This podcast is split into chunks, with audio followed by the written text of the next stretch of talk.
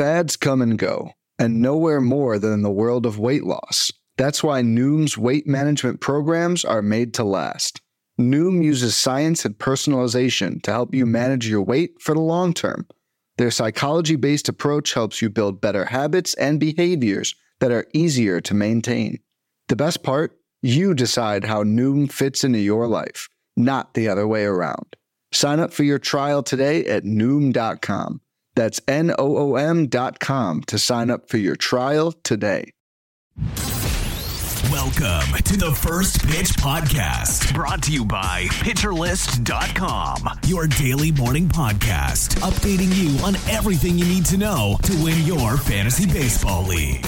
Here's your host, Jake Crumpler.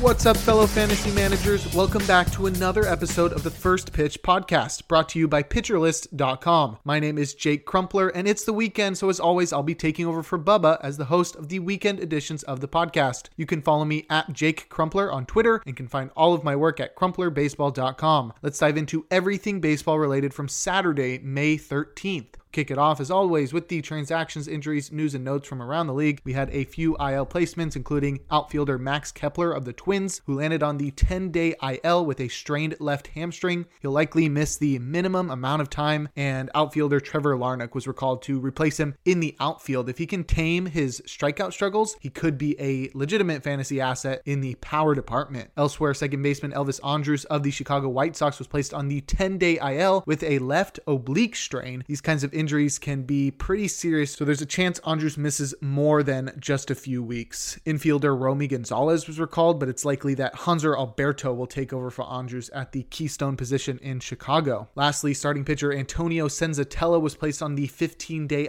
IL with a strained right elbow. The early diagnosis is not good, and it's possible he will need Tommy John surgery to fix that injury. In terms of transactions, starting pitcher Ranger Suarez was officially activated from the 15 day IL, and he had had missed the first start of the season with a strained left elbow, but he made his debut on Saturday in Colorado, tossing four innings, allowing seven hits, three earned runs, one walk while striking out four. He had 10 whiffs and a 25% CSW across 72 pitches. It's a pretty solid debut considering the circumstances in Coors, and he should be regular old Ranger Suarez throughout the rest of the season. The last few transactions include infielder Bobby Dalbec being optioned to the minors, starting pitcher Levi Stoudt being recalled by the Reds, and starting pitcher James Kaprielian being recalled by the A's to start on Saturday. He sort of returned to form, tossing seven innings, allowing six hits with three earned runs and one walk while striking out seven. He had 14 whiffs and a 29% CSW. But even with Kaprielian at his best, he's pretty much just a Toby on a bad team. So he's not a, an immediate pickup in any sense of the word. In terms of news, third baseman Jake Burger is likely to be activated from the 10 day IL tomorrow, but his role is pretty uncertain on the south side of Chicago, with Yoan Moncada having also returned recently and currently manning third base. Lastly, shortstop Brandon Crawford of the Giants is expected to be activated from the 10 day IL tomorrow as well. He should retake his rightful spot at shortstop. The real question surrounds Casey Schmitt's role after he's gotten off to a blazing start to his MLB career. Where is he going to end up? Will he be the third baseman? Will he force Crawford into a platoon role? We'll see. Now we'll look at our notable performances from around the league on Saturday, a day in which we had a full slate of 15 games, one of which was between the Nationals and the Mets and was suspended, and that game will be continued today. We'll start off with our hitters, leading off with Aaron Judge, who went two for four with two runs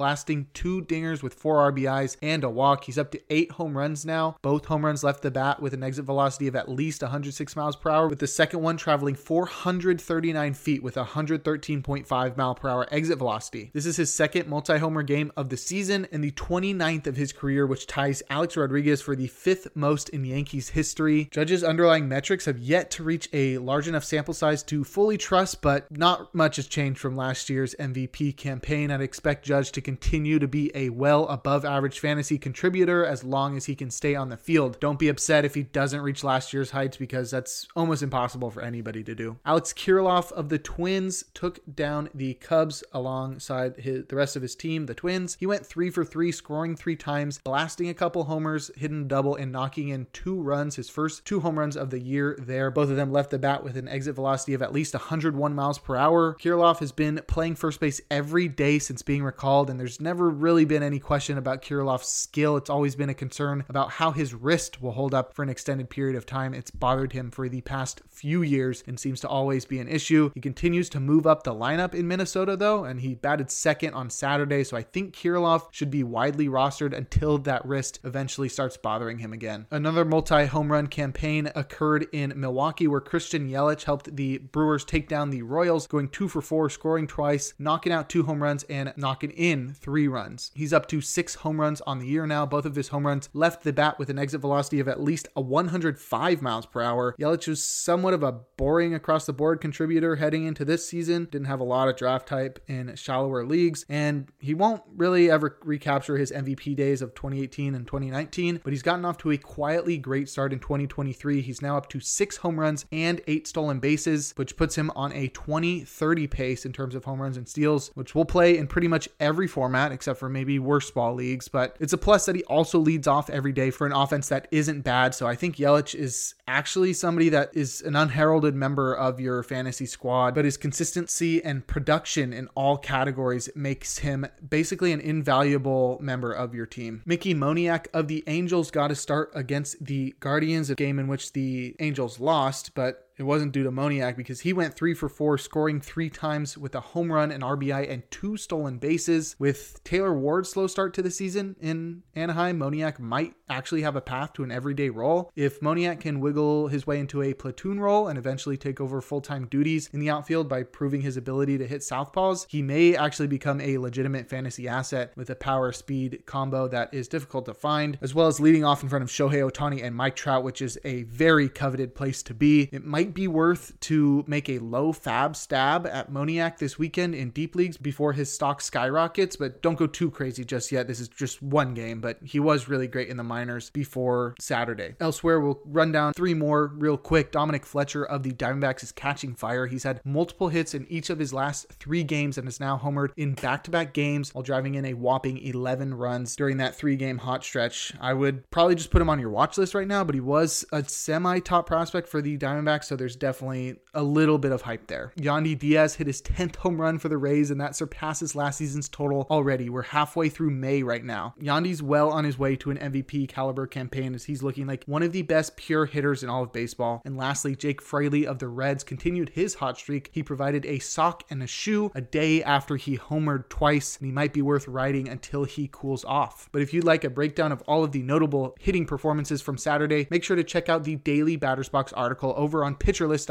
now we'll head to the mound and check out the notable starting pitching performances, starting off with Jon Gray against the Oakland A's. He took home the win, tossing eight innings, allowing just three hits with no earned runs, two walks, while striking out five. He had just seven whiffs and a 27% CSW, but he took full advantage of a very cushy matchup in Oakland. He wasn't completely dominant with his repertoire in this one, but it worked out against the A's. It's worth noting that his slider set two and a half miles per hour higher, so he might be toying with that pitch to get it right to recapture the form that it had last year. So that's definitely something to keep an eye on. And Gray has another great matchup next time out against Rocky Road. So no reason to suggest that he's going to slow down anytime soon. Bryce Miller of the Mariners continued his incredible start to his career in Detroit, helping his team to the win. He tossed seven innings of shutout baseball, allowing just three hits while striking out three. He had seven whiffs and a 24% CSW, and it was all thanks to what may be considered the best fastball in the game. Doesn't have the same velocity as other elite heaters, but it makes up for it with unprecedented perceived rise and spin. The fastball went just 18% CSW in this one, but the kind matchup helped cushion the blow on Saturday. Miller has now allowed just one run across his first three starts, encompassing 19 innings, and he hasn't given up more than three base runners in any of them. Miller will have a good test of his true talent in Atlanta next time out, but I think I'm starting him there for sure. Tyler Wells of the Orioles helped his team to a win against the Pirates, tossing seven innings of shutout baseball, allowing just one hit with two walks while striking out eight. He had 18 whiffs and a 34% CSW. Wells has a very deep repertoire and it helped him earn a share of the Gallows Pole on Saturday with those 18 whiffs. His fastball, slider, and change were each above 31% CSW. And Wells was a preseason PLV darling. The 6'8 pitcher is living up to the hype so far. Currently holds a 2.68 ERA and a 0.72 whip across his first eight starts, and he really has enough weapons to survive six frames against all but but maybe the best offenses. That notion will be tested in Wells' next matchup versus Shohei Ohtani in the Angels, but I'm 100% starting him there. Joe Ryan of the Twins helped his team to a win against the Cubs, tossing six innings of shutout baseball, allowing just four hits, one walk, while striking out double digit 10 batters. He had 18 whiffs and a 35% CSW that tied him for the Gallows pole with those 18 whiffs, and he earned the King Cole with 35% CSW because he tossed over 100 pitches. So that's technically a golden goal for Joe Ryan. His fastball did all of the work here, inducing 13 whiffs and a 42% CSW. Ryan is looking like an ace this year. He's posted a 2.16 ERA, a 0.84 whip, and a 29.7% strikeout rate across his first 50 innings in 2023. Honestly, I think he's comfortably in my top 20 starting pitchers right now, and he'll look to prove the haters wrong in his next matchup in Anaheim. The last two, we'll start off with Chris Sale versus the Cardinals in a tough luck loss for the Red Sox. He tossed eight innings, allowing three hits, one run, one walk, while striking out nine. He had 16 whiffs and a 32% CSW while tossing 110 pitches. Sale did about all he could in this one, but the bullpen couldn't finish off the win. He had a great feel for his slider here, recording 11 whiffs and a 47% CSW with the pitch. It's not too late to buy low while his ERA is still over five, so definitely send out a couple trade offers to the manager of Sale in your league. His next start is a tough one in San Diego, but Sale's been pretty exceptional in four of his last five starts with a 2.22 ERA in 24 and a third innings in those four starts. Lastly, Sandy Alcantara took home the loss versus the Reds. He tossed seven and two thirds innings, allowing seven hits and six earned runs with two walks while striking out nine. He had 18 whiffs, earned a gallows pole, a share of it at the very least, and a 33% CSW. And this was very unfortunate because the manager just left him out there a little bit too long as he surrendered three runs in the eighth inning, and he was looking great up until then.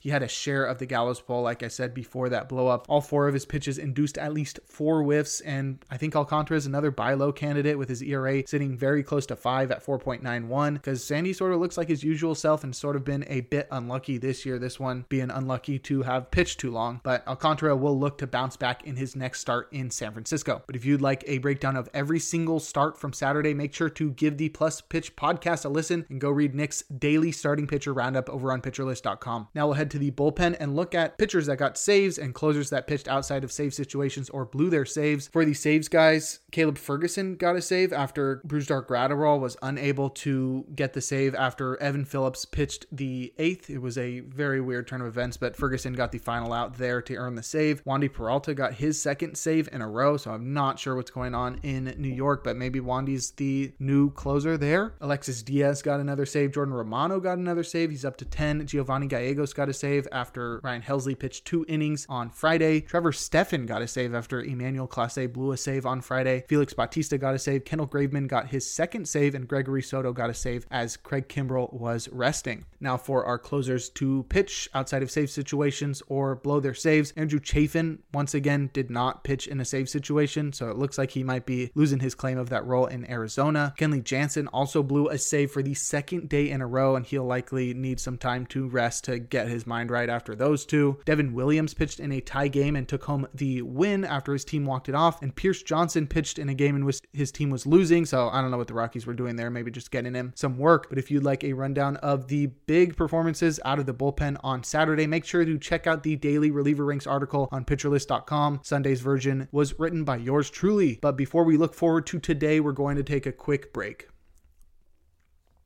When it comes to weight management, we tend to put our focus on what we eat, but Noom's approach puts the focus on why we eat. And that's a game changer. Noom uses science and personalization so you can manage your weight for the long term. Their psychology based approach helps you build better habits and behaviors that are easier to maintain. And they help you understand the science behind your eating choices and why you have those cravings. Noom's personalized courses are easy to follow and will help grow your confidence with tools you can put into practice on day one. The best part? You decide how Noom fits into your life, not the other way around. And based on a sample of 4,272 Noomers, 98% say Noom helps change their habits and behaviors for good. Try Noom today and see the results for yourself. Sign up for your trial today at Noom.com. That's N O O M.com to sign up for your trial today. Now we'll send it over to the wonderful Mark Paquette with the weather. Thanks, Jake. It's the end of the week, Sunday, full slate of games, mainly in the afternoon. And the good news is we're not going to have any weather issues. So play anyone you want in DFS in season long. You're good to go as well. Have a good one. Back to you. Thanks, Mark. Now we'll look forward to Sunday, May 14th, which is Mother's Day. So if you forgot, you still have a little bit of time to go get some flowers or write your mother or grandma or wife or significant other or whatever a, a very nice card. But we've got 16 games, as obviously we'll be finishing up that suspended game between the Nats and the Mets. But we'll look forward by talking about some probable starters. My matchup of the day is Lucas Giolito versus Hunter Brown. Both of these guys have great repertoires. They're fun pitchers to watch and they can dominate on any given day. Our auto start tier has four guys, including Freddie Peralta versus the Royals, Logan Gilbert in Detroit, Max Scherzer in Washington, and Logan Webb in Arizona. Probably start tier has 10 pitchers, and our questionable start tier has five. And that's where we'll find our streamer of the day in Louie Varland versus the Chicago Cubs. He's been pretty solid through his first few starts in the majors this year, and it's not the worst matchup. I'm a little hesitant there with that one, but I think it's a, a one of the better options. I'd also keep an eye out for another young pitcher in Brandon Pfaadt versus the Giants. He has been pretty pretty awful in his first two starts in the majors, but he was a hyped prospect for a reason and it was great in AAA. And this might be the start where he finally figures everything out in the majors. In terms of hitter suggestions, the Phillies and the Rockies will once again be playing in Coors. Aaron Nola's going for the Phillies, so the Rockies aren't really a great option, but it's still Coors. And Kyle Freeland goes for the Rockies, so you might want to target some righties on the Phillies. And I'd also target Rangers hitters versus Drew Rucinski of the A's in Oakland. He has an 8.16 ERA during his first three starts this year, and the Rangers hitters might be able to take advantage. I've liked what Ezekiel Duran has been doing this year, and Robbie Grossman and Brad Miller could be sneaky options there as well. Now let's close things out with our relievers to watch. Kenley Jansen has gone back to back, and in three of the past four days, he blew each of his past two saves. So Chris Martin or John Schreiber will get the ninth today. Alexis Diaz of the Reds has pitched on consecutive days, so Lucas Sims should get a shot to vulture a save. Andrew Chafin may not even be the closer right now, but he's pitched in each of the last two and three of the past four days. So Miguel Castro may get another save for the D backs after getting one on Friday. And lastly, Evan Phillips has pitched back to back days, so Brusdar Graterol may get a shot at redemption after failing to record the save on Saturday. But that'll do it for today's episode of the First Pitch Podcast. Make sure to head on over to pitcherlist.com to check out all the great articles and features we have on the site, including fantastic player pages and daily DFS suggestions. Join PL Pro to gain access to the Discord to interact with Pitcherlist staff like myself and members of the community, and will utilize in season tools to help you win your leagues. That'll wrap up this edition of the podcast. You can follow me on Twitter at Jake Crumpler. Bubba will be back with you on Monday and throughout the week, but make sure to tune in tomorrow and every day for a new installment of the podcast and enjoy the day as we are blessed with another day of baseball. This has been the First Pitch Podcast, brought to you by PitcherList.com. If you enjoyed today's episode, rate us on iTunes, follow us on Twitter at PitcherList, and help support what we do by joining our Discord with PitcherList Plus at PitcherList.com slash plus.